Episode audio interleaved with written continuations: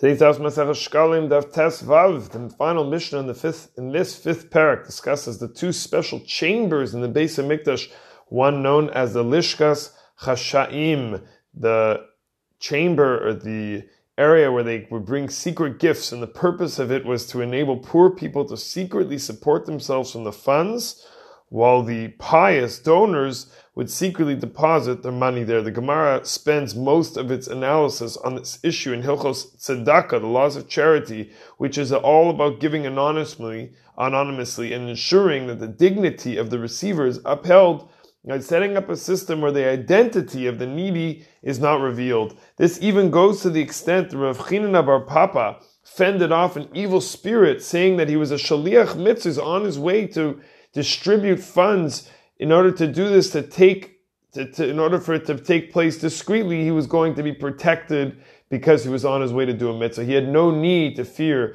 the evil spirit. Then the Gemara gets the story of Nachum Ish Gamzu, who prayed to Kash Baruch who prayed to God to self-inflict punishment on himself for failing to help a needy man who he had encountered in a timely fashion. He was not settled with the suffering he endured until his whole body until his whole body was, was all his limbs had been severed. He was covered in a horrible skin disease. Many of us are likely to be familiar with another version of the story found in Maseches Tanis. There are some serious differences, though, between the presentation of the two stories. Although the core narrative of our Gemara, the Yerushalmi version of the Nachum Ish Gamzu, is almost identical, what many may not realize is that the Mefarshim here in the Yerushalmi version assume the Takan Chazan says this explicitly. This, the Yerushalmi version of the story of Nachman Gamzu, is actually the more accurate, authentic version of the two stories. Among the differences are two that I'd like to focus on. The first is that in, in Tanis, the Gemara in Tanis, there is a larger context to the story of Nachum Ish Gamzu. The narratives. There are a bunch of narratives that are mentioned over there in Tanis and other incredible ma'asim of different Tanaim. In other words, the whole the whole context over there is about different kinds of Tanaim and all the amazing things that they did, certain seemingly magical kinds of powers that these people had, spiritual powers that they had. So Nachum Ish Gamzu comes in a series of different stories of where all this is going. What this helps us with understanding is Nachum Ish Gamzu wasn't a regular tzaddik. He was a tzaddik of giant proportions with huge expectations of himself and sometimes of others and his students as well. And although we see that his tzidkus, his righteousness was so spectacular that his own dilapidated house, as the Gemara in Tanis, in this case, stayed standing, he says, take everything out, and then the house going to fall down, but the house won't fall down while I'm inside.